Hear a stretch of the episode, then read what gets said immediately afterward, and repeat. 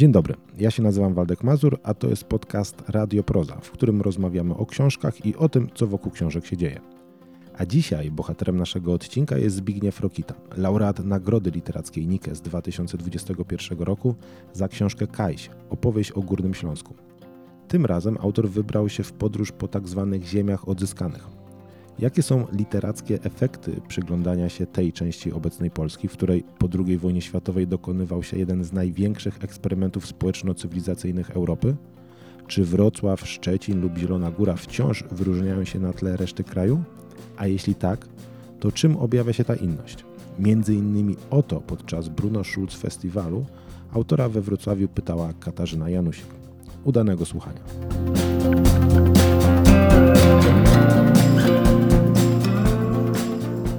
Dzień dobry Państwu.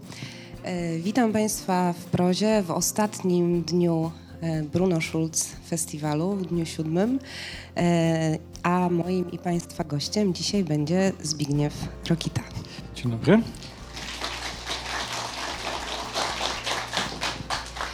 Pa, państwo na pewno doskonale wiedzą, ale dla porządku reporter, redaktor, autor sztuk teatralnych, książek Królowie Strzelców, Piłka w cieniu Imperium i Kajś, opowieść o Górnym Śląsku, za którą w 2021 roku dostał Nagrodę Nika. E, I bardzo ważna informacja, pochodzi z Gliwic, mieszka w Katowicach. To dla tych, co znają Kajsia, jest oczywiste. E, Oraz autor tej pięknej książki, która premierę będzie miała 25 października, ale my już ją mamy. Odżania, podróż po ziemiach odzyskanych którą wydawca opisuje jako włóczęgowski poemat reporterski. E, I myślę, że to jest e, fantastyczne, e, że spotykamy się dzisiaj we Wrocławiu właśnie, bo jakaś tam część tej książki powstała podczas Twojej rezydencji u nas we Wrocławiu i Wrocław niewątpliwie Państwo jeszcze nie czytali w większości, ale jest jednym z bohaterów tej książki. Ale może zacznijmy od tego, zanim odpowiemy sobie na pytanie, którym postanowiłeś spiąć tę książkę klamrą, czyli czy odżania rzeczywiście istnieje, bo ono się pojawia na samym początku i na samym końcu. E, opowiedzmy, czym jest odżania i czy jest tylko jedna. Ja mam opowiedzieć. Oj, zdecydowanie.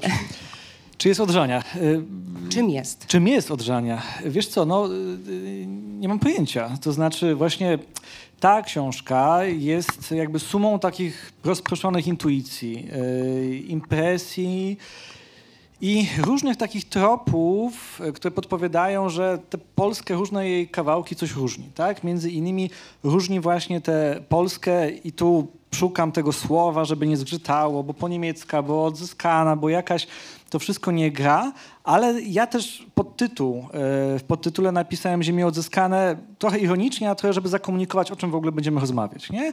Więc też pozwolę sobie w jednym dużym cudzysłowie e, używać tego pojęcia Ziemie odzyskane, żebyśmy wiedzieli, o jakim terytorium mówimy. I ta książka jest właśnie jakąś taką intuicją polegającą na tym, że te odżanie czy ziemie odzyskane coś różni od reszty Polski. Poleg- tej intuicji, że e, to nie było takie oczywiste e, przyłączenie tej krainy do tej Polski, Polski, Polski przedwojennej, czy tego, co z tej Polski przedwojennej e, zostało, e, że ta integracja pewnie się powiodła, ale nie pole... czym innym jest integracja, a czym innym, nie wiem, zglejszachtowanie, ujednolicenie, że wciąż widać te szwy, którymi zszywano te różne, różne Polski.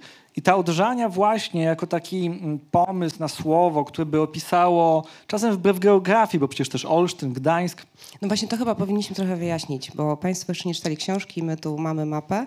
E, Odżania, proszę Państwa, nie leży nad Odrą. Bywa, że leży. Tak jak czasem istnieje, a czasem nie istnieje, także bywa i leży. Ja szukałem, wiesz, takiego tolkienowskiego terminu, jako właśnie czegoś, co mi opisze taką krainę, jakąś mglistą, mgławicową, która bywa, że istnieje, może nie istnieje, ale już bez tych poetyzmów, mówiąc o konkretnych ramach geograficznych. Chodziło mi o te ziemie odzyskane właśnie w, kon, w, kon, w konkretnych granicach i tak sobie pomyślałem, nawet jeżeli słyszę w tych miejscach, do którym do Odry daleko, tak, Olsztyn, e, Mazury czy, czy, czy Gdańsk. Czy Gdańsk właśnie. Tak, tak, tak. No, które jest jeszcze na tle przewrotne, że zechciało leżeć nad Wisłą. E, że wiesz, że, że tu jakby nie chodzi o geografię e, przede wszystkim. Chodzi o to, że tak jak na przykład, nie wiem, Czechy, tak? E, moja lektorka czeskiego siedzi, więc się rumienie, ale e, jest tak, że przecież Czechy składają się z Moraw, z Czech, ze Śląska, a jednak zechcieliśmy nazywać to państwo Czechami po prostu.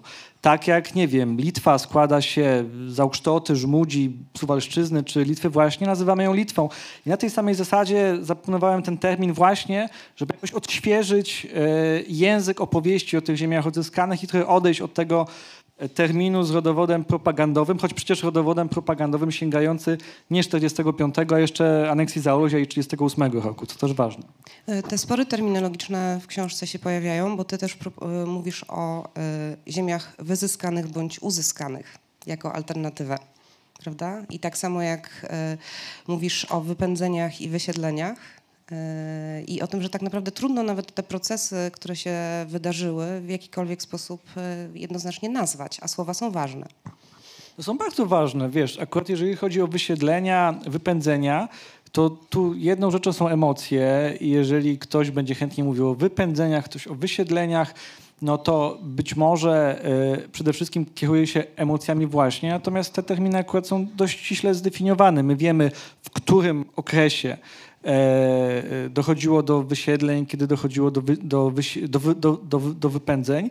Natomiast jeżeli chodzi choćby o te ziemie właśnie e, wyzyskane, to znowu jest ciekawe, że każde z tych słów bardziej albo mniej działa w zależności od perspektywy. To znaczy, e, rzeczywiście to są ziemie wyzyskane, jeżeli pomyślimy o tym, co zrobili tutaj Sowieci, jak chcieli, chcieli, robili to skutecznie, wywozili przemysł, wywozili inwentarz żywy, wywozili plus minus wszystko, co było do wywiezienia, co wywieźć zdołali, e, ale też przecież wyzyskane e, przez tę Polskę Polskę, tak? Znaczy wiele, o co się później między innymi Wrocław, ale też Szczecin i parę innych zakątków Odrzanie upominało.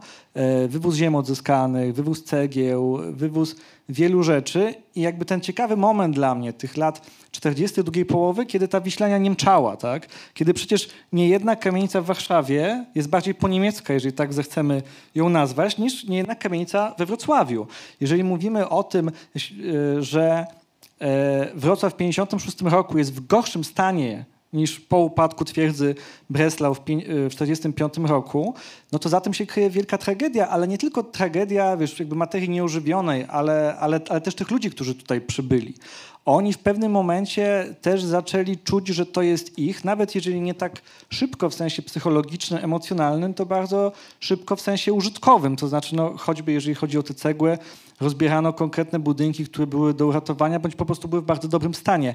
Te ziemie wyzyskiwano, oczywiście też ze zrozumiałych powodów, jeżeli mówimy o perspektywie Warszawy, centrali, to znaczy e, po prostu ich e, przynależność, tak? no, oczywista rzecz, refren opowieści o tych ziemiach często powtarzany, ich przynależność długo była niepewna, to znaczy myślano, tak, no. do tego dojdziemy. E, do tego zdecydowanie dojdziemy, ale to ciekawe, że mówisz o tym ruchu, który był z jednej strony ludzie na zachód, a towary mówiąc brzydko, szły na wschód. Wiesz co, no szły w dwie strony. Y, dzisiaj rano pojechałem tak złożyć hołd tym razem dziadkowi, y, który w tej, się, w tej książce pojawia, tak jak w Kajś było więcej o babci, to teraz pojawia się dziadek. I, I wiesz, i jego, no w sumie z, z obu, od obu moich dziadków rodzice przyjechali na tę ziemię e, odzyskane właśnie. E, jedni jeździli na handel, drudzy tu osiedli na parę lat.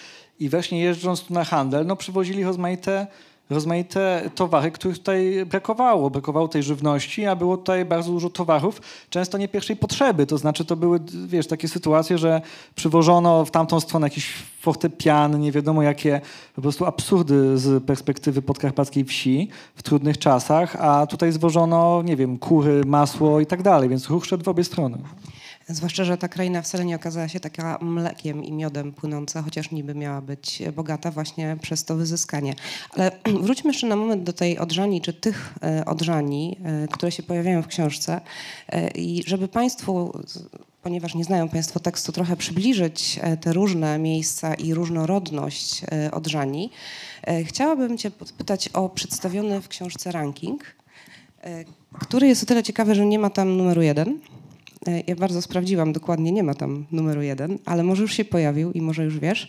E, I chciałabym, żebyś o każdym z tych e, ulubionych swoich miast od Żeni powiedział dwa słowa, bo myślę, że to w jakiś ciekawy sposób pokaże nam, jak wiele tych odrzani jest.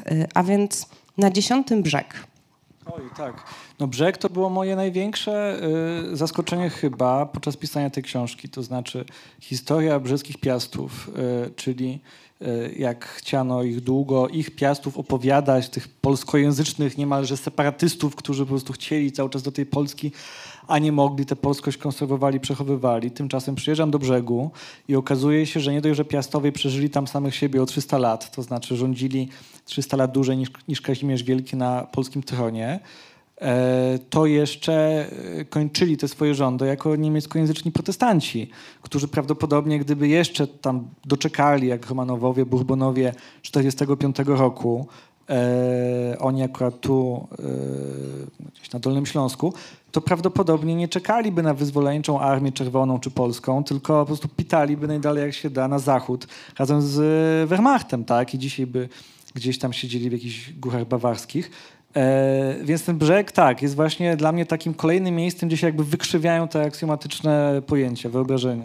Zwłaszcza, że niezbyt to pasowało do tego mitu czy baśni, o którym za chwilę chciałam cię spytać, który był tworzony po 45. Ale w takim razie mamy na dziewiątym mimo wszystko Gdańsk. No tak, mimo wszystko dlatego, że Gdańsk jest taki, wiesz, tutaj kłopotliwy, bo on taki odrzański bywa. Jest parę takich miejsc, moje Katowice, rzadziej, ale Poznań, które właśnie odrzańskie bywają, to znaczy wiesz, y, mają rozmaite dylematy odrzańskie, jakby mają różne bluźniercze, y, bluźniercze takie zagwozdki do rozwiązania. To znaczy, y, nie wiem, od tych bardziej popularnych, jak to, na czym wy tutaj, zbiorczo mówiąc, zastanawialiście się kilkanaście lat temu, kiedy padło pytanie, czy Uniwersytet Wrocławski ma obchodzić swoje dwustulecie, czy może mamy to liczyć od 45, tak? I nagle trzeba sobie odpowiedzieć na pytanie, czym jest dla nas 45 rok? Czy ten antyświat ma się połączyć z tym światem powojennym? E, Gdańsk ma trochę inaczej, bo Gdańsk jest bliższy mojemu Górnemu Śląskowi, dlatego że on miewa ciągłość e, i stąd się biorą wszystkie problemy z Ginterengrazem, z obroną Poczty Gdańskiej, z Westerplatte. Gdańsk jest najbardziej górnośląski e, z wszystkich odrzańskich miast. I mówisz też, że tam e, mieszkali ci sami ludzie przez wiele, wiele pokoleń, którzy raz byli Niemcami, raz byli Polakami. No, Donald Tusk. Chociażby. Do Gdańska jeszcze wrócimy, ale tymczasem mamy na ósmym Olsztyn. No, Olsztyn był dla mnie najtrudniejszy, dlatego że o ile tutaj ten pas odrzański, yy, czy, no, czy nawet Trójmiasto, były dla mnie znacznie bardziej intuicyjne. Ja tu wcześniej bywałem, znałem jakoś, miałem to trochę wyczytane. O tyle ta Warmia, Mazury są dla mnie najtrudniejszym do zrozumienia światem. Znaczy tam jest tyle pojęć, tyle zapętleń, ewangelicy, mazurzy, warmiacy, bliskość tej Rosji, że to było dla mnie najtrudniejsze, więc być może też z wszystkich miejsc najbardziej takie wiesz, stymulujące, bo tam musiałem to rozpoznać bojem i zacząć od po prostu mojego własnego Adama i Ewy. E, na siódmym Gorzów. Nie, no Gorzów jest super, choć kocham go miłością taką trudną, dlatego że on jest piękny, pięknym, dalece nieoczywistym. E, wiesz, tak jak chodzisz po Wrocławiu, to piękno ci się narzuca, no po prostu musisz się postarać, żeby Ale Wrocławia w rankingu nie ma. Słuchaj, jak sama powiedziałaś, jest tam dziewięć miejsc, a nie dziesięć. Pierwsze zostało. Natomiast e, tak, no Gorzów i, i, i Zielona Góra to jest, znaczy Gorzów to jest jedyne miejsce, które nie zapisało się do żadnej historycznej krainy. Y, ono jakby nie należy ani do Śląska, ani do Pomorza, ani do Wielkopolski. Należy do Nowej Marchi, pojęcie niemieckie, więc nie wiadomo nawet jak nazwać tę ziemię, z której Gorzów pochodzi. Gorzów najpóźniej wystartował z wszystkich miejsc tych e, odrzańskich odzyskanych właśnie w tym, wiesz, w tym rekonstruowaniu, konstruowaniu sobie tej swojej tożsamości. To może powiedzmy od razu o Lubuszczyźnie, bo to był dla mnie fascynujący fragment e, książki, o, o tym skąd się wzięła ta kraina geograficzna. Wiesz co, to jest największy Frankenstein y, tych ziem. To znaczy Lubuszczyzna składa się jakby, to są to jest zlepek, tak? No właśnie, Dolnego Śląska, Pomorze, Wielkopolski, Nowej Marchi, jeszcze nie pamiętam czego, e, kilku krain i to była kraina e, no, zupełnie wy, wymyślona od nowa, też nawet e, jakby terminologicznie, dlatego że miasto Lubusz leży tuż za granicą po stronie niemieckiej. Stąd no, to jest tak, jakby po prostu, wiesz, województwo, nie wiem, wymyślmy, podkarpackie nazywało się województwem lwowskim. Nie? No jakby nazwa zaczerpnięta z czegoś, czego nie mamy, co do nas nie należy. I to jest województwo, gdzie wiesz, nawet Lubuszczyzna, jak pojedziesz do Zielonej Góry, to mówią jasne, Lubuszczyzna jak najbardziej, na ogół, inteligencja, i jak pojedziesz do Gorzowa, to powiedzą, że absolutnie nie Lubuszczyzna. Ale to są też dwa miasta, dwie stolice tego województwa, które leżą mniej więcej E, znaczy one leżą 100, 110 km od siebie, no strasznie daleko, tyle samo, ile każde z tych miast ma do przedmieści Berlina. Więc jakby one są daleko od siebie, one są jakoś tam skłócone, czasem twórczo. No i ta Lubuszczyzna jest taki, takim, przepraszam za patoskim dzieckiem, którego jeden z rodziców nie chce, jakoś tam się spierają, jak to wszystko nazwać. No ale powoli w jakiś sposób się oswaja, prawda? Też się jakby wykształca ta tożsamość. Zresztą te procesy cały czas trwają, o czym też piszesz, e, bo książka jest takim też e, poematem otwartym. E, nie, nie, zamyka tej historii. To ja sobie założę okulary. Choćby zdanie jedno tylko przypisu. Mhm. Wiesz, przez właśnie tę rzeczywistość jakby tworzoną, postulowaną przez nazwy województw. Tak? O ile pewnie tożsamość dolnośląską wzmocniło pojawienie się 20 parę lat temu województwa dolnośląskiego, o tyle tam jakby to, że każdy nosi w kieszeni coś tam z napisem województwo lubuskie też temu sprzyja. Nie? No tak, bo ty też o tym piszesz, że e, w ogóle to przeniesienie ciężaru nazw województw na regiony też e, bardzo wiele zmieniło i stworzyło takie też inne trochę myślenie o swojej krainie. Na szóstym może Sopot. Tak, y, ja byłem na dwóch rezydencjach właśnie pisząc tę książkę. Jedną y, u was, y, na jednej u was, a na drugiej w Sopocie. No i do Sopotu jechałem, wiesz, jako do no, miejsca, którym się kojarzyło z Monciakiem, dyskoteką i tak dalej. A okazało się no, jakoś zupełnie nieoczywiste i przez to, że należało do wolnego miasta Gdańska, które to wolne miasto przed wojną było dalece większe niż Gdańsk i które... Yy no, dużo mówić, bardzo mnie zaskakiwało. No. E, na piątym Słupfurt, ale tu musisz najpierw wyjaśnić, e, bo nie wszyscy mogą nawet zrozumieć, o jakim mieście mówimy. No wiesz, tak jak y, profesor Andrzej Zawada opowiadał mi właśnie, no, napisał wcześniej taką książkę pod tytułem Bresław, czyli taki pomysł, żeby jakoś e, no, przebić te granice 45 roku właśnie, połączyć te dwa światy, w tym przypadku Breslau i e, i, i Wrocław. Czy jak ty mówisz, to mówisz, ale na odwrót, nie? mówisz Wro? Wrocław. Wrocław, tak. No to, no to Wrocław, tak. To można w różne strony. No to tak samo, choć tam mniej teoretycznie, a bardziej praktycznie, w Słubicach i Frankfurcie nad Odrą e, takie słowo, e, które nie wymyśliłem, a które opisuje właśnie tę rzeczywistość takiej transgranicznej bliskości, zależności, czasem pasożytniczą dwóch pasożytów, a czasem symbiotyczną, e, połączenia właśnie dwóch miast, gdzie no, otwierasz balkon i łapie ci czasem sieć niemiecką, czasem polską, słyszysz tych ludzi i musisz coś z tym tożsamościowo zrobić.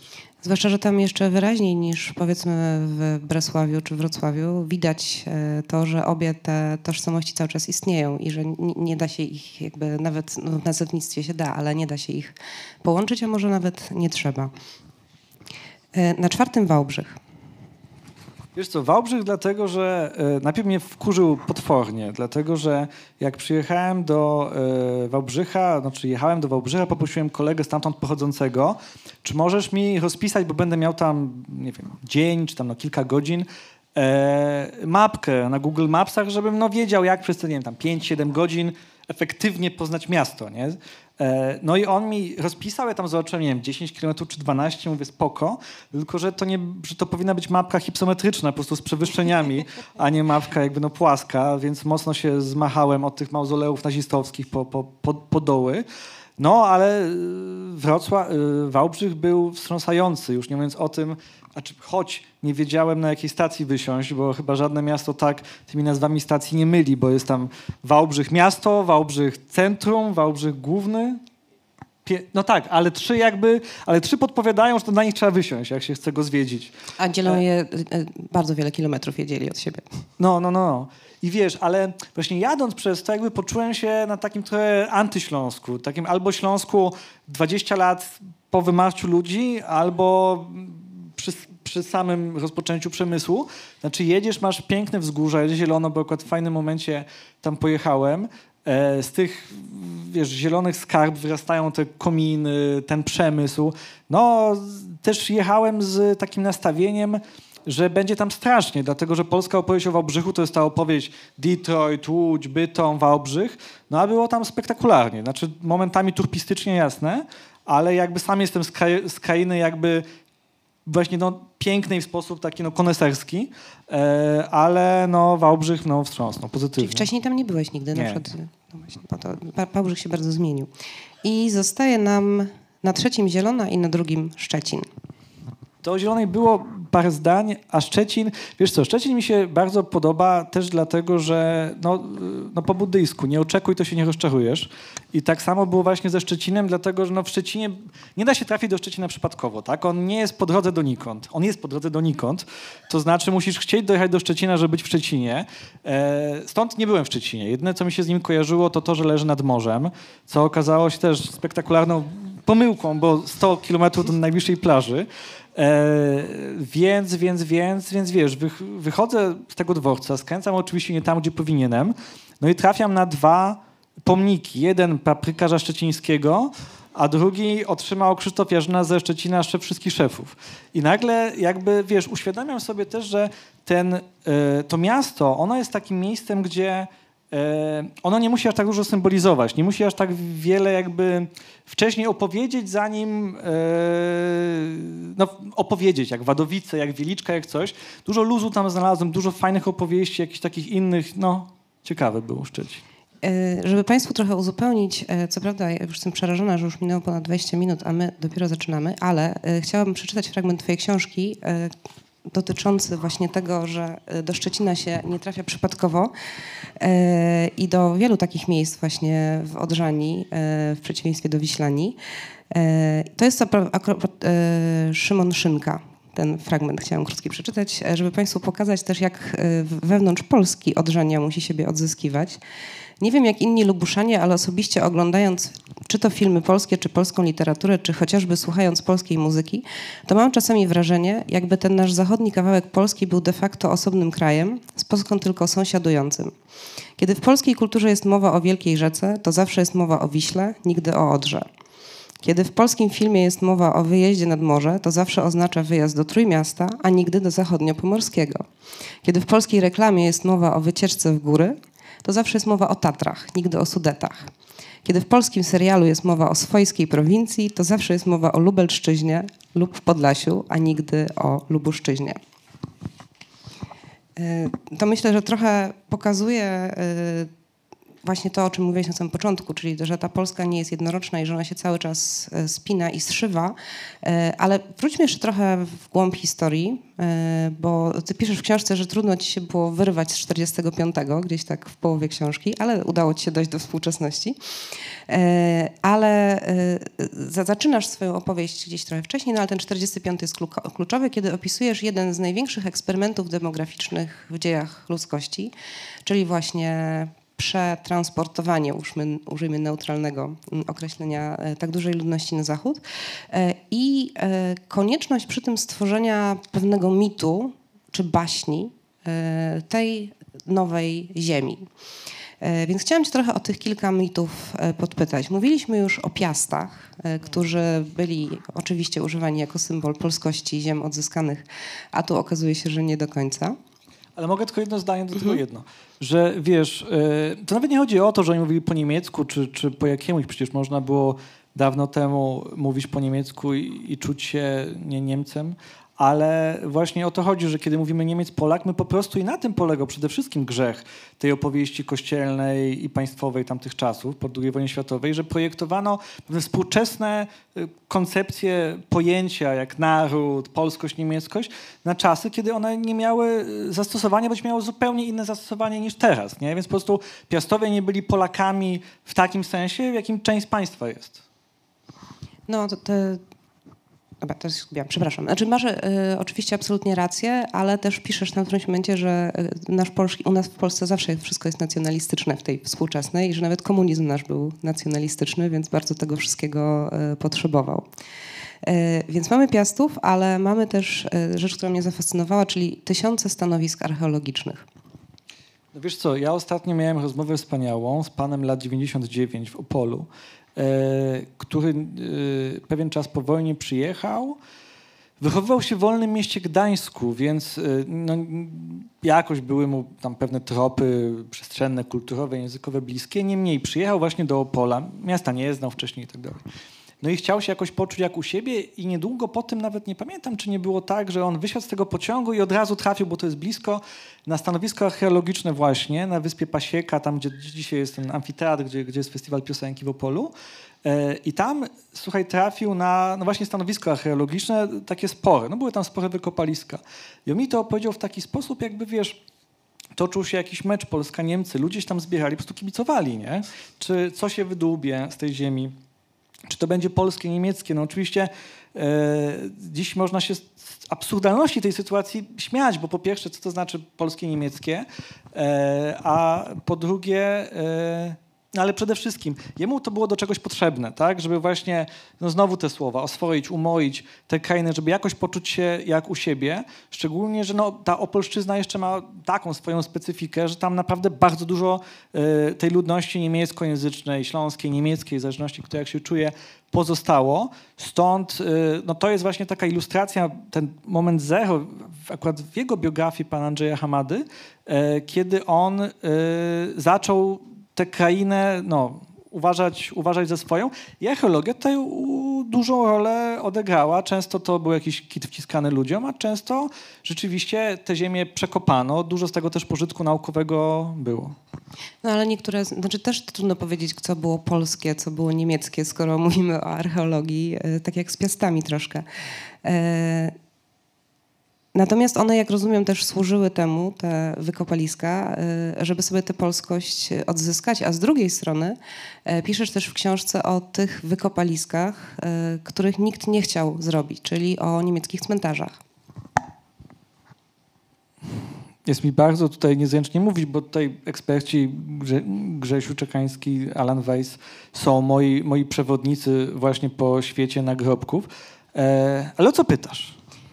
Chodzi mi o to, że z jednej strony, to jest ciekawy paradoks, że z jednej strony szukano e, bardzo, tworzono nawet na siłę e, pewne stanowiska archeologiczne po to, żeby dokopać się gdzieś e, czegoś, co było polskie, a z drugiej strony zupełnie niszczono i nie, nie pozwalano wręcz zadbać o to, co było dużo bardziej współczesne, było prawdziwe.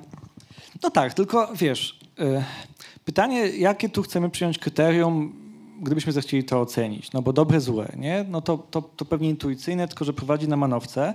Jeden z moich rozmówców, Zbigniew Czarnuch, osoba, dziś 93-letni mieszkaniec Witnicy na Lubuszczyźnie.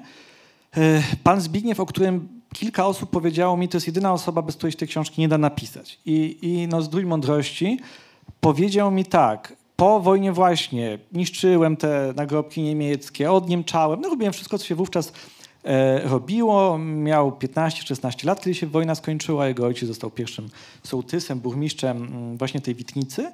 A później minęło tam kilkadziesiąt lat i zaczął pan Zbigniew y, no, restaurować, y, ratować, krótko mówiąc, to dziedzictwo niemieckie. No i spytałem go to, kiedy pan miał rację? Czy niszcząc, czy ratując? I powiedział mi, że przecież ja miałem dwa razy rację. To znaczy, czego pan chciał, że po wojnie w 1945 roku nagle przyjeżdżamy i, i, zac i zaczynamy opiekować się e, mogiłami niemieckimi, nagle zaczynamy, nie wiem, zostawiamy nazwę ulicy Schillera, ulicy Mozarta, mimo że ani jeden, ani drugi nazistą nie był. E, musieliśmy sobie, sobie właśnie tę przestrzeń jakoś spolonizować, zwiślanizować, umoić.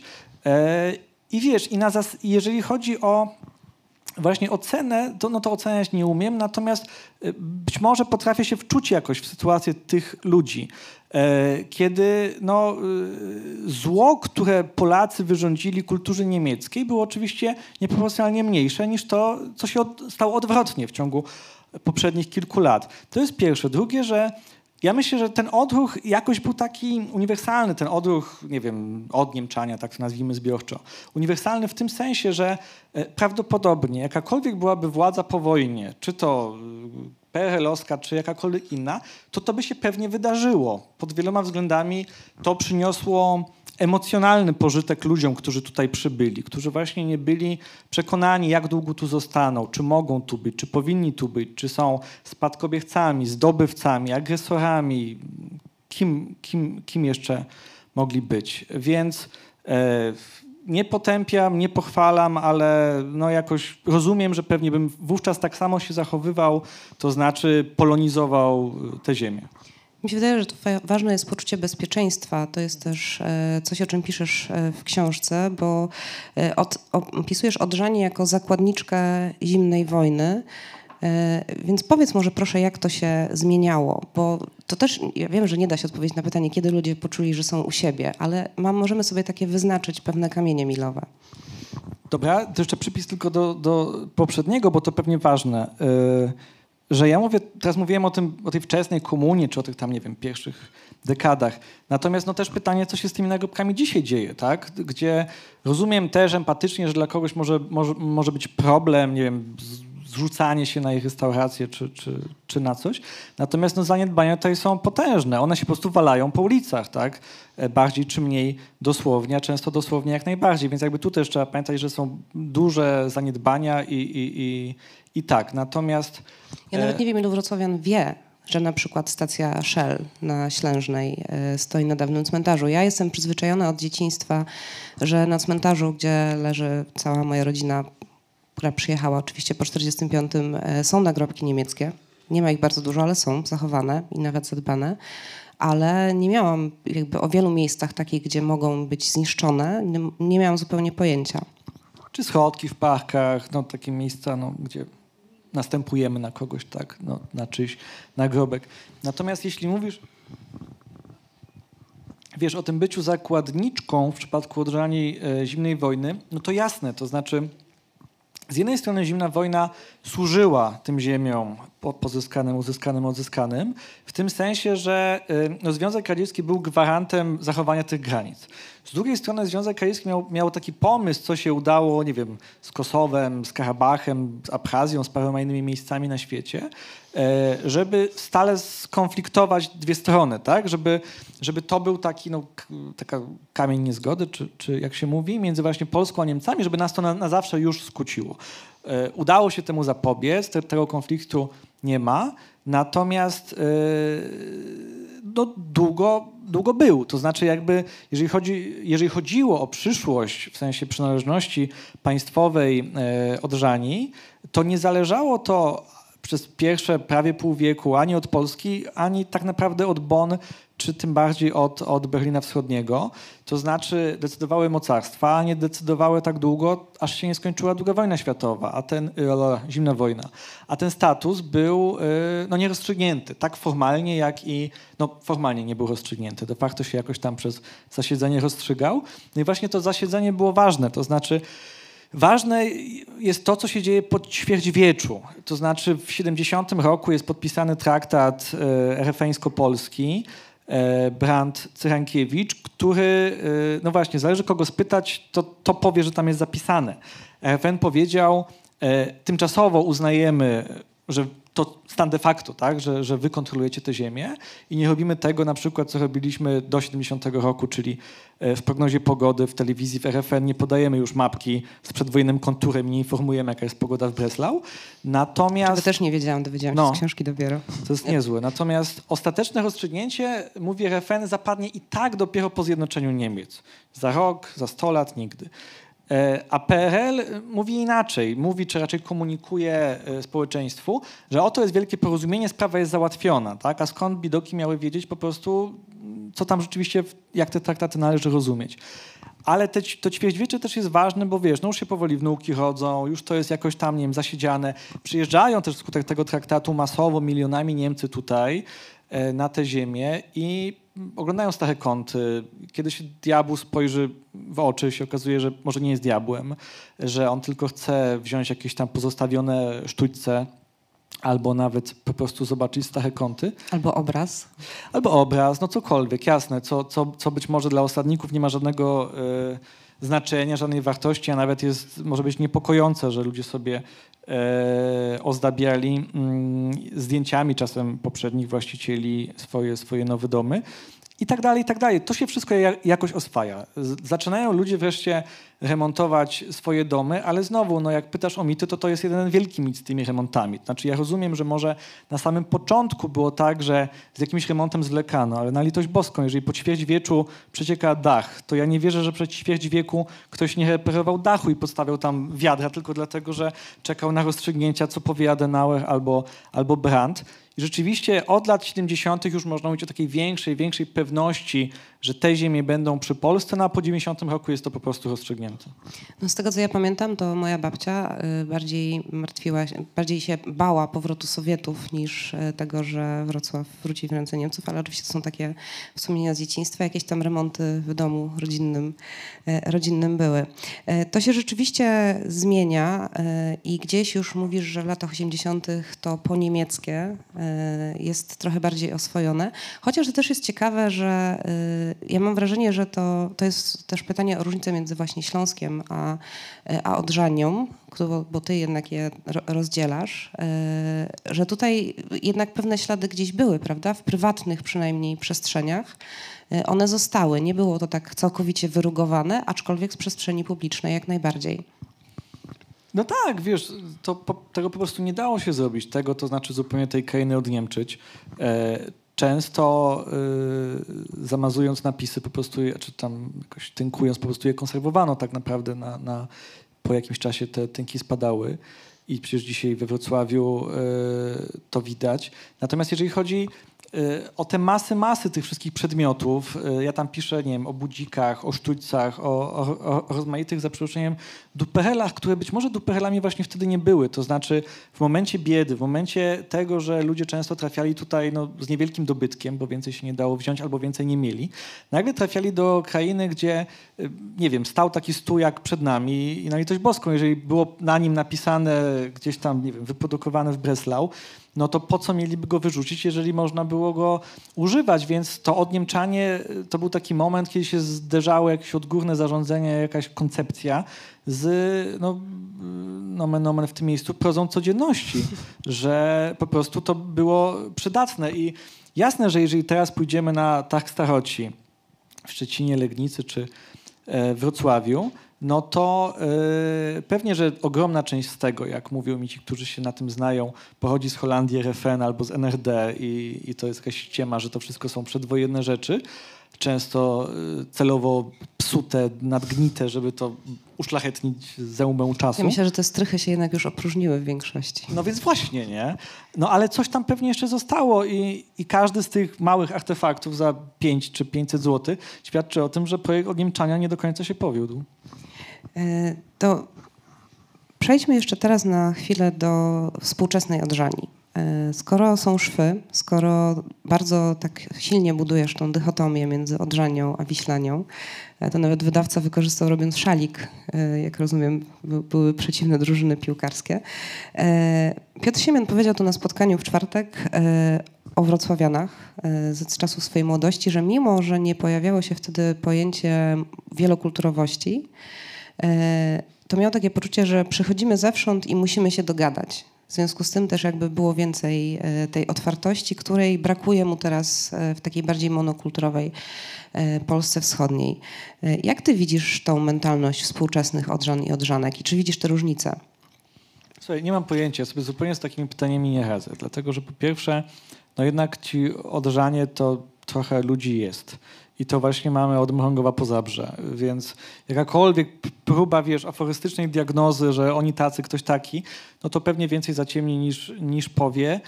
Jasne, ja też w książce się przyznaję do tego, że mam czasem ochotę się temu uwieść, tak? że jak idę sobie e, po Wrocławiu i widzę, co pisze w książce, przystanek na życzenie, a nie jak w Krakowie na żądanie, to sobie myślę, Boże, jakie to w ogóle piękna kraina, gdzie się życzy, a nie żąda.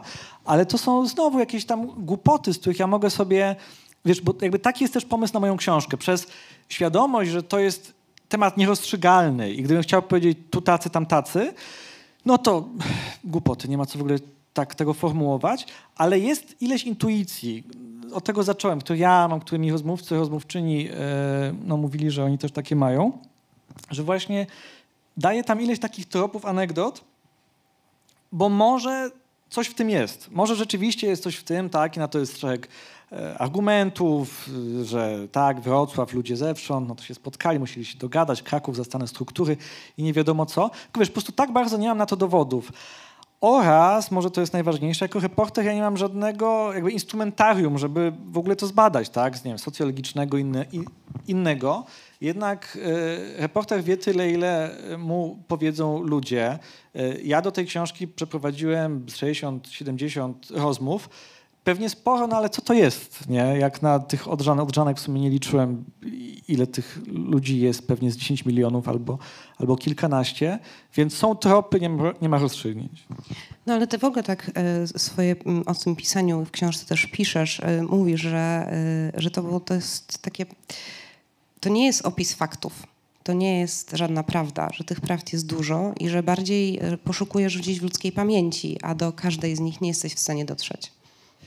Wiesz co, no, no, no znowu afor, wiesz, mogę tylko aforyzm powiedzieć. To znaczy, no, ideał książki to taki, gdzie się kończąc czuję, że się mniej wie niż się zaczęło, tak? To może być upierdliwe, drażniące, ale no, pewnie wtedy jest jakoś wartościowe, bardziej intrygujące, niż gdybym to miał tam po prostu powiedzieć. A yy, ja w tym sensie, znaczy ja tam no, dużo faktów podaję, pełno, ale, ale może masz na myśli ten moment, gdzie, gdzie piszę, że, że wiesz, że jakby ja tak, nie zajmuję się przede wszystkim e, jakby ustalaniem prawda, nieprawda, fakty, tylko zajmuję się jakby ludzką pamięcią, a mhm. ona, e, nie można powiedzieć, czy człowiek dobrze, czy źle pamięta, nie? Czasem być może dalej jest od faktów tej pamięci, czasem nie, ale jeżeli człowiek bardzo o czymś chce pamiętać, że jakoś coś wyglądało, to też się pojawia szereg kolejnych pytań. Dlaczego tak bardzo chcesz coś pamiętać, o czymś pamiętać? Albo może to częstsze, o czymś nie chcesz pamiętać, nie?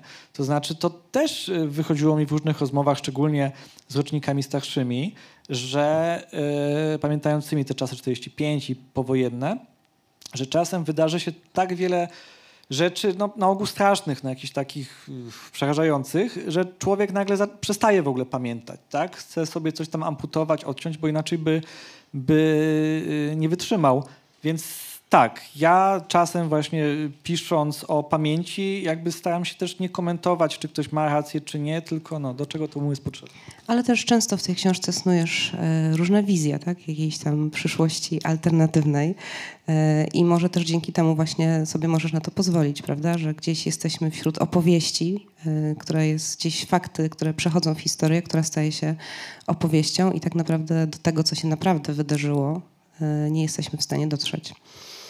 E, dużo jest e, też w książce o ostatnich 20, 30 już prawie latach, czyli tym, co się dzieje po roku 89 e, i o takich zmianach podejścia do historii.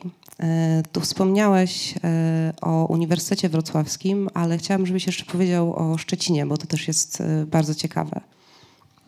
O tym plebiscycie, czy co masz na myśli? I o plebiscycie, i też o rocznicy założenia Szczecina.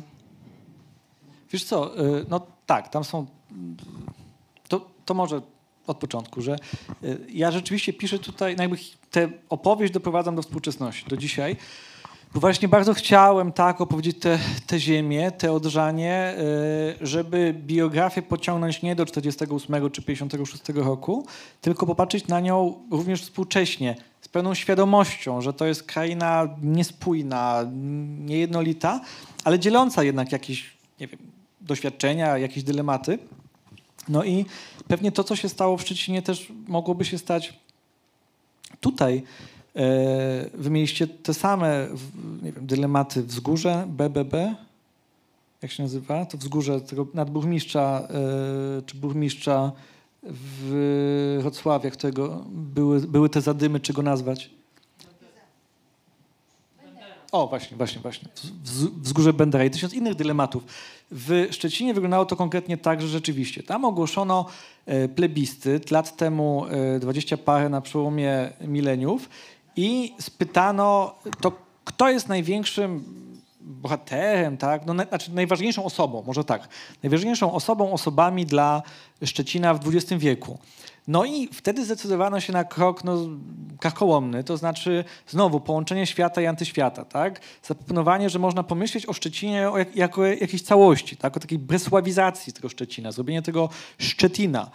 E, I rzeczywiście trzy pierwsze, może powiedzmy jeszcze tak, to był plebiscyt zrobiony przez Gazetę Wyborczą. W sumie przyszło tam 8 tysięcy może y, głosów, trzeba je było wysłać no, fizycznie, korespondencyjnie. I pierwsze miejsce zajął y, tuż powojenny prezydent wrocławski, e, szczeciński. Natomiast dwa kolejne miejsca E, Haken i Ackermann, czyli e, burmistrzowie szczecińscy, którzy no, każdy z nich bardzo długo rządził, a akurat mieli to szczęście, że skończyli rządzić tuż przed przyjściem nazistów do władzy. Więc od podaj lat 70. XIX wieku do lat 30. jakby tworzyli, tworzyli, tworzyli, budując jakby współczesny Szczecin, tak jak dzisiaj go tak ikonograficznie znamy. I to był właśnie ten moment, kiedy Szczecinianie e, no, jakaś tam część, która wzięła udział w tym, w tym plebiscycie, właśnie połączyła te, te dwie połówki i odpowiedziała ci, którzy głosowali na to pytanie, e, odkąd jakby czy, było życie przed wielkim wybuchem, tak? Co się stało na milisekundę przed wielkim wybuchem? Czy w ogóle chcemy tam, e, chcemy tam oglądać, czy my jesteśmy, wiesz, darwinistami, czy jesteśmy kreacjonistami i tak dalej. I tych dylematów no jest pełno, bo to dotyczy no, też właśnie waszego uniwersytetu we Wrocławiu, ale też mojego ogólniaka, gdzie na przykład inaczej odpowiedziano, tak? I gdzie, gdzie jednak obchodzą tam 80-lecie, czy tam ile teraz dokładnie lat wychodzi tej szkoły. No mimo, że ja wiem, do której szkoły chodził przed wojną wujek Reinhold, więc jakby no nie tak, nie tak łatwo zrobić jako Ślązaka w jajo.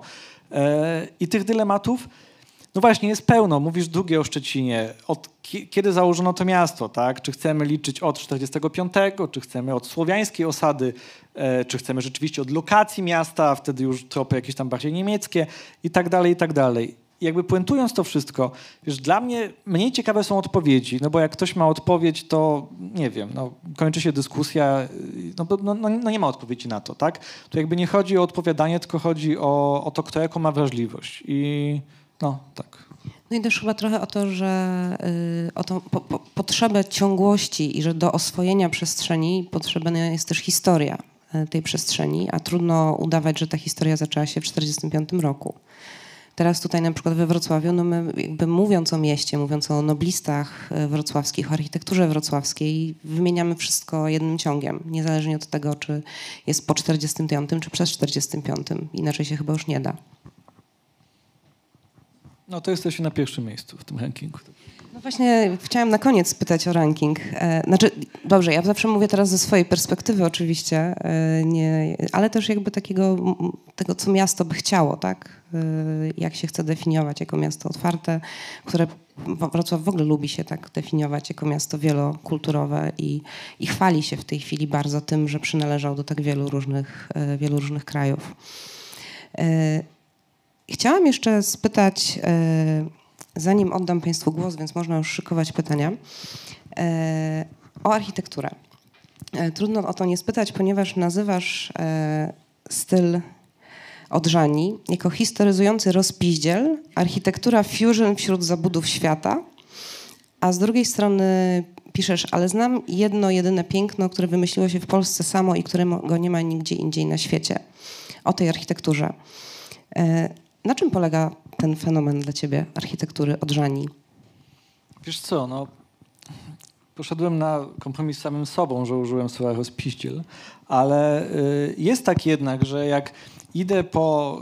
Y, no, stare miasto we Wrocławiu jest tego znakomitym przykładem, że wiesz, mało jest takich miejsc, ja mało znam takich miejsc, gdzie wiesz, tak dobrze przestrzeń opowiada historię miejsca, jak choćby wasze stare miasto. Nie? E, jeżeli wychodzę godzinę czy półtorej temu z Winyl Cafe i naprzeciwko siebie no, tam jest y, parking dla uniwersytetu bodaj, jakiś skwerek, no to przecież bardzo dobrze wiem i wszyscy wiemy, że to nie zawsze tak było, że to, że jest tam dziura, skądś to się wzięło. I można na tym poprzestać, ale jak się dalej pójdzie, zobaczy te wspaniałe kamienice, to się człowiek zachwyci, ale znowu, gdyby te kamienice miały być w takim ciągu, ciągłości jak yy, jakaś Florencja, no to mi się to po prostu nudzi po pięciu minutach. Nie wiem, czy tylko mi, może wszystkim, w sensie jakby pewnego przebodźcowania, nie? że jeżeli cały świat byłby na UNESCO, no to nie byłby by piękny. No jakby właśnie te uskoki, te, te, y, nie wiem, za przeproszeniem różnorodności, one właśnie nadają jakieś piękno przestrzeni, że idę po Wrocławiu i jak już się czymś zachwycę w sposób oczywisty, to mnie nagle, wiesz, wyrzuci z tej gry, odbije, trochę jest brzydko, trochę ładno, trochę jakoś i w tym sensie, wiesz, te właśnie miejsca, gdzie jak e, opisuję, e, idę, idę po Szczecinie wśród blokowisk, e, pięknych, niepięknych, nie wiadomo, kto jak chce i nagle między tymi blokami wyłania mi się zamek renesansowy. Nie? No, to jest nieprawdopodobne i jakby takiego wrażenia na mnie nie zrobiła żadna przestrzeń, w jakiej ja byłem. W związku z tym no, to jest piękne, tylko że właśnie pięknem nieoczywistym i mi zajęło właśnie lat bardzo, bardzo wiele, żeby stać się koneserem tego piękna, które może odrzucać. I wreszcie, że nauczyłem się, wiesz, mieć takie... Przestać się wkurzać na swój PESEL, że się jakby spóźniłem na historię, nie? Że zawsze chodziłem po moich Gliwicach, po Wrocławiu, po jakichś takich miejscach zburzonych, podburzonych w 45 czy, czy, czy tam kiedy. E, I wkurzałem się, że ja się trochę spóźniłem na ten, na, na ten, moment, kiedy można było zobaczyć piękno tych miejsc w pełnej krasie, nie?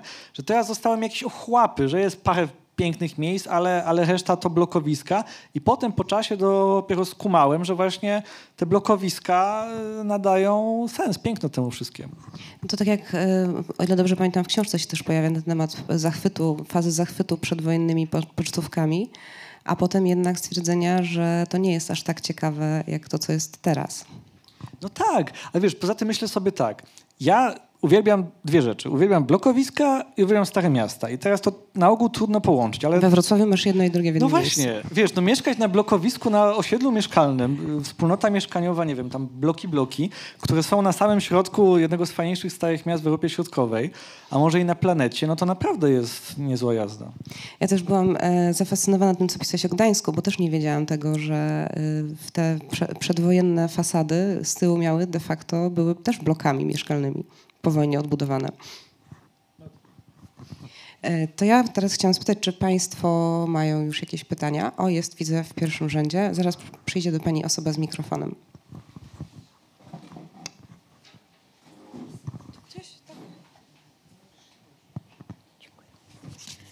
Chciałabym zapytać Pana, czy wśród kryteriów, jakie Pan powziął pisząc i planując pisanie tej książki, miał Pan też możliwość lub ochotę spojrzeć na Karkonosze, powiat karkonoski, miejscowości w powiecie karkonoskim, a szczególnie pytam, czy zwrócił Pan uwagę na Jelenią Górę?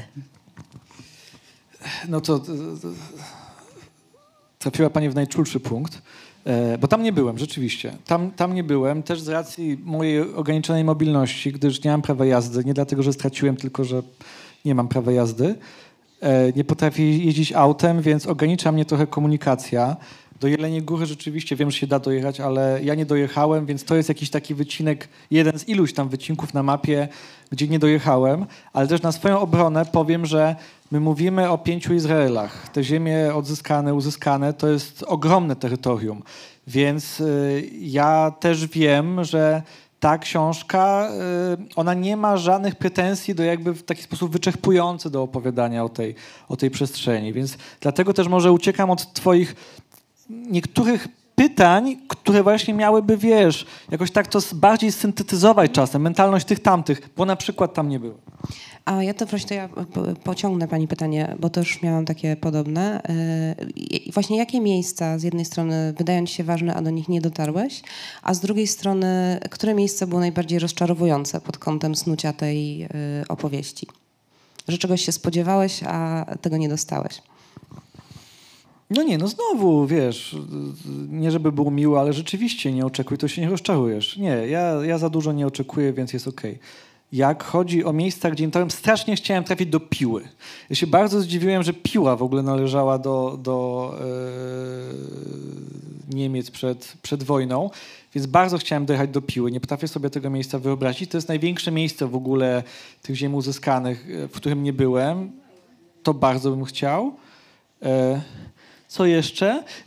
Nie kokietuję pani, ale rzeczywiście Jelenia Góra, e, bo z tych właśnie tutaj wielkich dolnośląskich miast, no to to jest jedyne Polegnicy, Wałbrzych, Wrocławiu i tak dalej, gdzie, gdzie nie byłem. To to jeszcze nie chciałem, a nie byłem. Gdzie jeszcze nie byłem? No w wielu miejscach.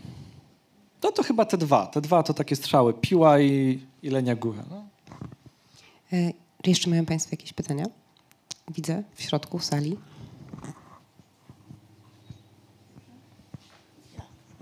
Ja jestem, co prawda jestem na skraju, ale nie szkodzi. Nie w środku. E, to znaczy, ja muszę powiedzieć, ja przeczytałam tę książkę, przerzuciłam tę książkę wczoraj wieczorem, a bardzo byłam na nią nastawiona, bo już tam w gazetach huczało, że będzie ciekawa książka. I muszę powiedzieć, że no, mam nadzieję, że kiedyś pan napisze jeszcze jedną książkę o tych terenach, już nie z tytułem odżania. Yy, na jednej ze stron, już tam gdzieś pod koniec, pan mówi o swoim pokoleniu, mówi pan 30-latkowie, 40-latkowie, rozmawiał pan z 90-latkami. Ja jestem tym pośrednim pokoleniem. Urodziłam się we Wrocławiu, mieszkam tutaj i emocjonalnie jestem bardzo związana właśnie z Sudetami akurat. I mm, no, absolutnie wydaje mi się chybione łączenie Gdańska i Opolszczyzny, gdzie po wojnie, czy nawet Kaszub, gdzie po wojnie procent ludności niemieckiej do polskiej był zupełnie inny niż od Wrocławia coraz bardziej na północ. Po prostu to są, to są zupełnie różne sprawy. To, to, to jest nie do porównania. Wydaje mi się, że to należy traktować osobno. I tak jak świetną książką pana e, była tak, kiedy pan pisał o swoich rodzinnych okolicach i rodzinnych sprawach, i znam ileś osób, nawet z Gliwic, które są po prostu tym zachwycone, tak tutaj odnoszę wrażenie, e, Pan powiedział, że pan na przykład w Wałbrzychu był kilka godzin, bo pan nie miał czasu. Oczywiście pan ma czas, tylko pan chciał to szybko napisać. Dlaczego? Nie wiem, a może wiem. Bardzo dużo osób teraz rzeczywiście pisze i chyba osób bardziej w pana wieku niż w moim o tych wszystkich sprawach, tych wszystkich tam po niemieckich znalezionych i tak dalej. Y, no więc mówię, liczę na to, że jeszcze kiedyś pan bardziej, no jakby to powiedzieć, rozbudowaną, dojrzałą, nie wiem, przepracowaną rzecz napisze. Y, na, jako ciekawostkę natomiast chciałabym powiedzieć, bo tutaj rzeczywiście o tym Szczecinie to ja nie wiedziałam, pomimo, że to teraz niedawno się działo. W ogóle nie wiedziałam o tam takich dziwnych perypetiach w Szczecinie. Natomiast nie wiem, czy pan wie, czy państwo wiedzą, pewnie tak.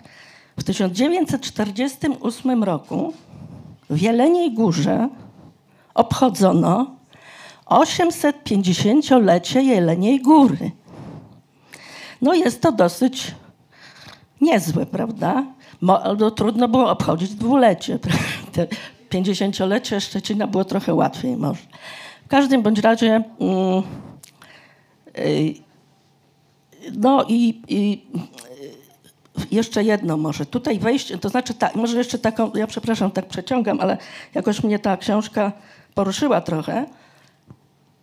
Część mojej rodziny przed wojną e, znalazła się z własnego wyboru na granicy polsko-niemieckiej. Tam dziadkowie pracowali jako nauczyciele.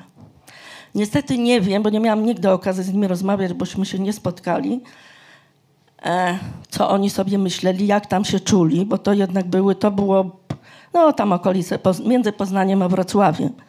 Natomiast zostali rzeczywiście wypędzeni w 1939 roku, a niektórzy ich uczniowie, którzy no, byli w tych rodzinach niemieckich, raczej przyglądali się temu wyjazdowi z dużym zadowoleniem. I myślę, że nie wiem, czy moja matka, kiedy tutaj przyjechała do Wrocławia, to miała jakieś takie poczucie, o którym pan pisze, czy to jest nasze, czy nie nasze, czy tutaj możemy, czy nam wolno i tym podobne rzeczy. To, to taka, taka uwaga. No i jeszcze jedna, jedna taka ciekawostka. Wiem, że w Gdańsku, bo akurat y, nie tak dawno temu słyszałam opowieść pana, który się zajmuje grobami we Wrocławiu, tymi poniemieckimi i cmentarzami. Otóż w Gdańsku, co najmniej w Gdańsku, w Rzeszczu, a chyba w innych też, tam, gdzie kiedyś były cmentarze, a aktualnie są pff, albo parki, albo coś innego, stawiany jest taki pomniczek w kształcie nagrobka, na którym jest mapka, napisane jakie tam były chyba ulice wtedy, kiedy był tam cmentarz i napisane jaki cmentarz tam był. To znaczy, ja nie mam właściwie pytań, tylko no mam takie refleksje. Dziękuję bardzo. A jeśli ktoś z Państwa ma pytanie, chyba że chce to jakoś skomentować, Pani wypowiedź? Nie no, autorzy z recenzentami pewnie nie powinni dyskutować.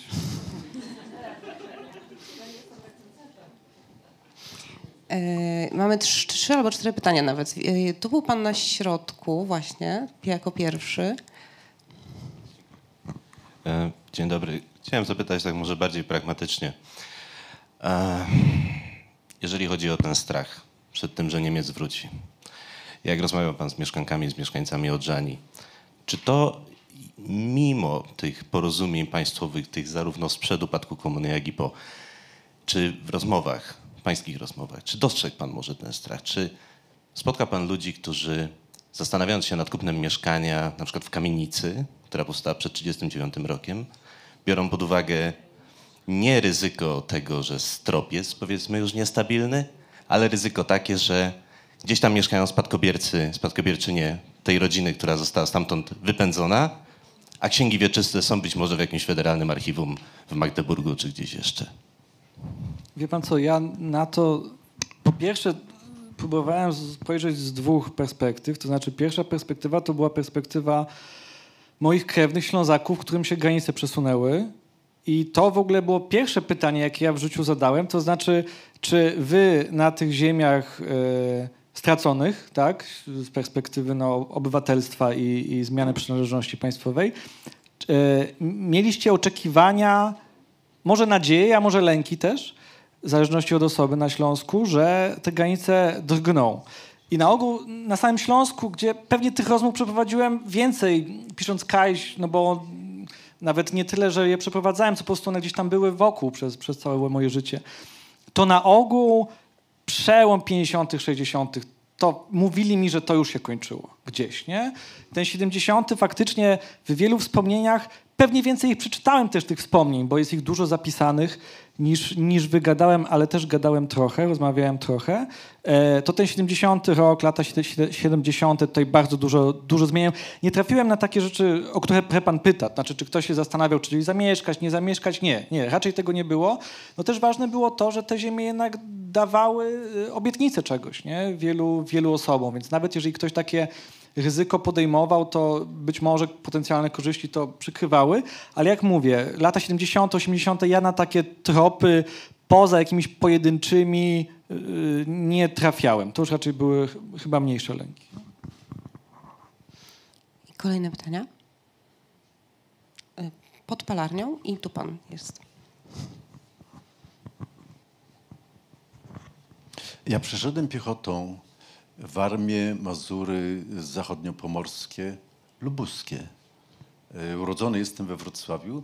Muszę panu powiedzieć, że bardzo mnie intrygowało właśnie, co mielibyśmy my, ludzie zamieszkali, zamieszkali na ziemiach zachodnich, wspólnego z tamtym obszarem. Z mojego punktu widzenia prawie nic. E, to były ziemie, które rządziły się zupełnie innym e, prawami, które miały odmienną historię, zaludnienie, które było na Śląsku, ten przepływ kulturowy, który miał miejsce ze wschodu na zachód, e, z południa i tak dalej, to były zupełnie inne, to były zupełnie inne światy i tego dowody mamy tu na zewnątrz tego budynku. A więc ten ranking, e, który pan adresuje, nazywa pan to odrzanią, jest dla mnie jakimś absurdem. To, to jest coś, co, co się nie klei i nie wiem, do czego Pan zmierzał, jaki, jaki świat Pan próbuje w, swoim, w swojej wizji budować. Dziękuję. Wie Pan co, y, jasne, ja się z Panem zgadzam, że te ziemie, o czym też w książce piszę, one nigdy nie stanowiły jednej całości. Tak przed wojną, jak i po wojnie. Był krótki moment, że je szczególnie dużo łączyło no bezpośrednio po II wojnie światowej, ale to jest tylko mały element mojej książki. Nie, ja to rzeczywiście prowadzę do współczesności. Y, I po pierwsze, myślę sobie tak, jasne, że Estonia i Portugalia to bardzo różne miejsca, ale też lubimy pisać na przykład historię Europy. i zauważyć pewne wspólne rzeczy łączące te miejsca. Nawet jeżeli że tak dużo je, je, je dzieli. I tak samo pomyślałem sobie o tej odrzani. Co jak mówię, no jest, jest pewnym zaproszeniem do jakiejś zabawy, do jakiegoś eksperymentu, żeby zobaczyć nie tylko to, ile łączy dylematy olsztyńskie z dylematami wrocławskimi, a jakby daje tam ileś, ileś przykładów, że, że trochę. E, głównie jak chodzi o to, co mnie najbardziej interesuje, pamięć, ciągłość, te rzeczy, rozpoznawanie tego, co było kiedyś, ale też jakby dlatego proponuję takie spojrzenie na mapę, żeby właśnie zobaczyć nie tylko, co łączy Olsztyn, niech już będzie Olsztyn, i Wrocław, ale też w jakim napięciu jest ta Polska, która, no, te ziemie, które po 1945 przyszły do Polski, z tym, co już wcześniej było w Polsce. Na przykład to, co cytowałaś, na ile te ziemie weszły już do polskiego imaginarium, nie? Jeżeli pani pytała o Karkonosze, znaczy na ile właśnie mówiąc o polskich e, górach będziemy myśleć o Karkonoszach, Sudetach, a na, ile, a na ile o Tatrach. W tym sensie, acz jak mówię, no i od tego przykładu wyszedłem, na tym skończę, że tak jak porównujemy właśnie różne miejsca Europy, Azji, Afryki, czasem to pewnie, że nam wszystko zasłania, jeżeli co drugi wywiad o Afryce zaczyna się od pytania, to co nowego w Afryce, nie? E, ale właśnie w tym sensie, jak możemy mówić o historii Europy, to proponuję, żeby na to jakoś spojrzeć, nie w tym sensie, że postuluję, że są jedne i te same ziemie, to byłaby głupota, nic o tym w książce nie ma tak napisane, ale właśnie, że dużo te ziemie mimo wszystko łączy na tyle, że taką książkę chciałem napisać.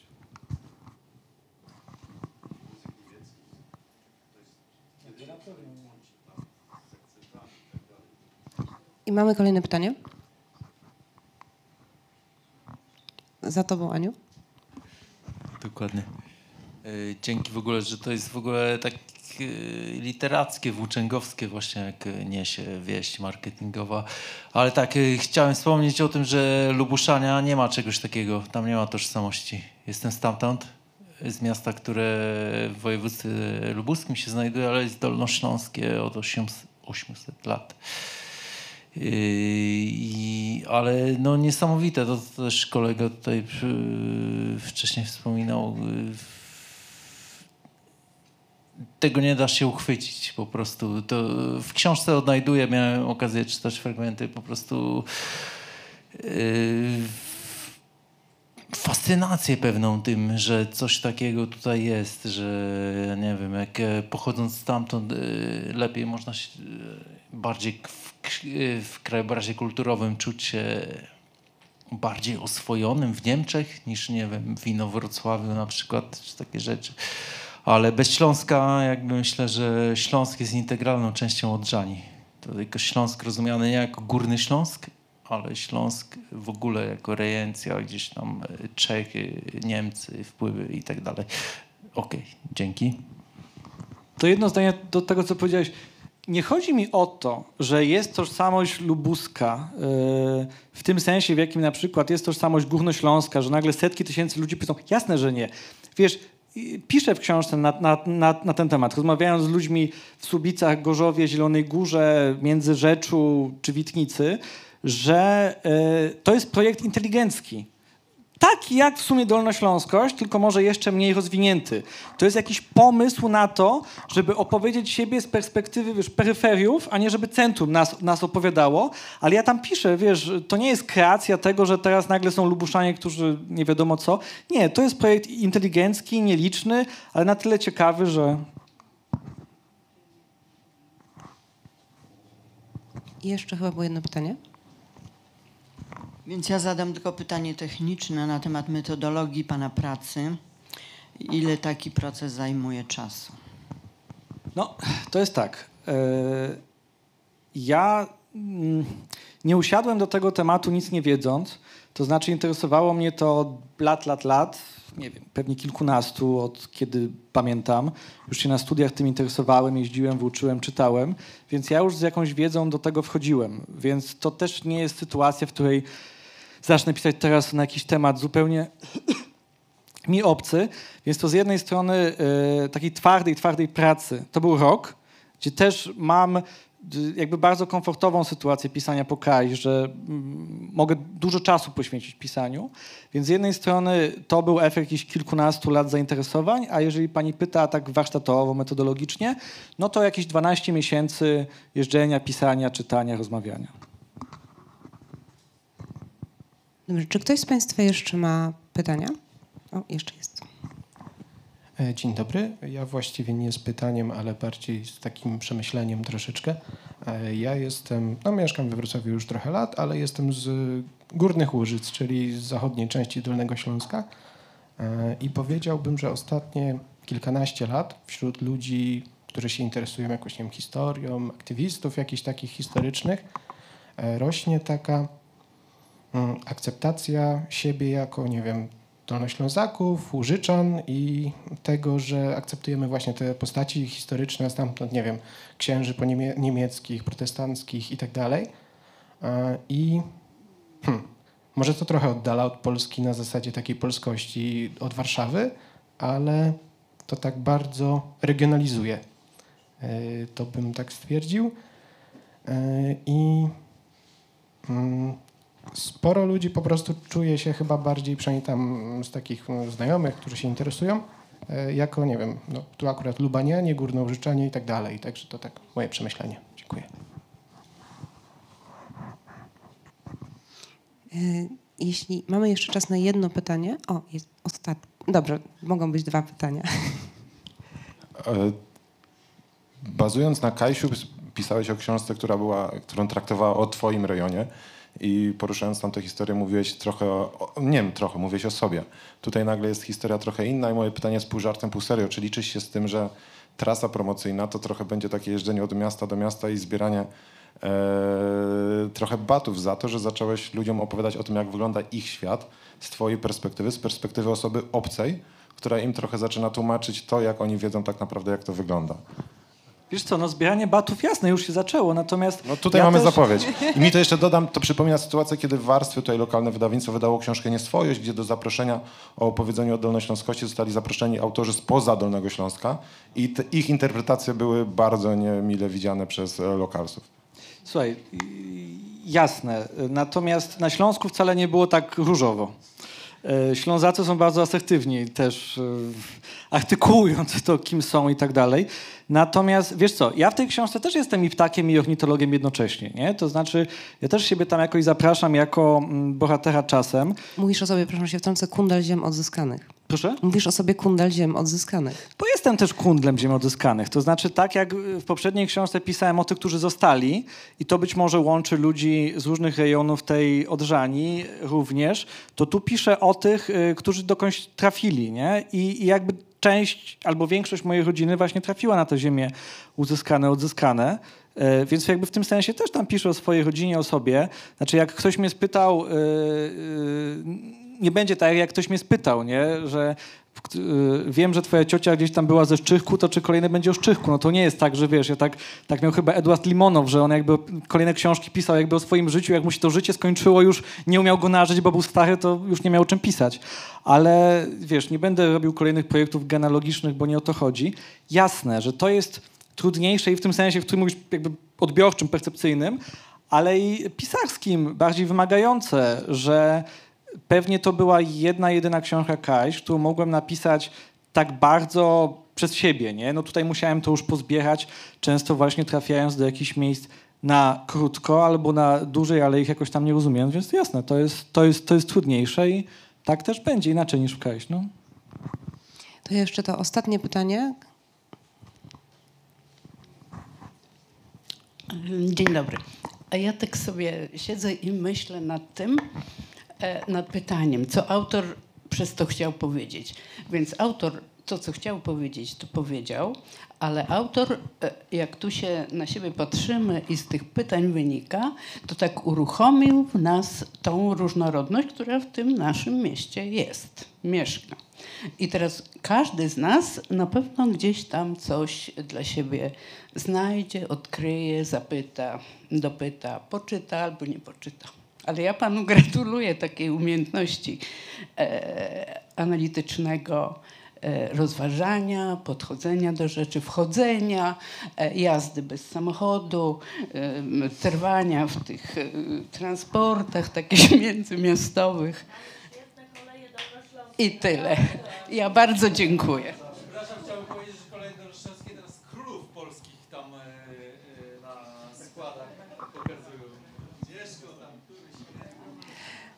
A ja na koniec powiem, że miałam cię pytać, czy ten, te, te odrzańskość i ziemie odzyskane to wciąż jest gorący temat, ale chyba dzisiejsze spotkanie pokazuje, że tak i że wiele ciekawych... Jak nie powiem, że Wrocław jest na pierwszym miejscu, no na widłach mnie wyniosą. I to jest oczywiście jakiś taki też pomysł. Wiesz, Ale uważaj, bo to jest streamowane, więc jak potem pojedziesz do Gorzowa, No. Nie, wiem, wiem, dlatego wiesz co, ja mam, ja mam przyjaciela, który on jest y, korespondentem, nie powiem gdzie, ale gdzieś tam sportowym jeździ po tych stadionach i nie może, wiesz, po tych lokalnych tych i nie może powiedzieć nikomu, to jest największa tajemnica, za kim on tak naprawdę kibicuje, bo po prostu jakby już tam trafił, no to, to, było, to byłoby źle. E, Ale w takim razie z tym gorącym tematem e, i ogromną zachętą do wnikliwej lektury książki. e, Ja przeczytałam dwa razy i warto. E, Państwa zostawiamy. Książkę można dostać w księgarni. Autor będzie prawdopodobnie przed wejściem do prozy książkę podpisywał, rozdawał autografy i krótko, pokrótce wyjaśniał wątpliwości. Dziękuję Państwu bardzo i dziękuję Zbyszku. Dziękuję.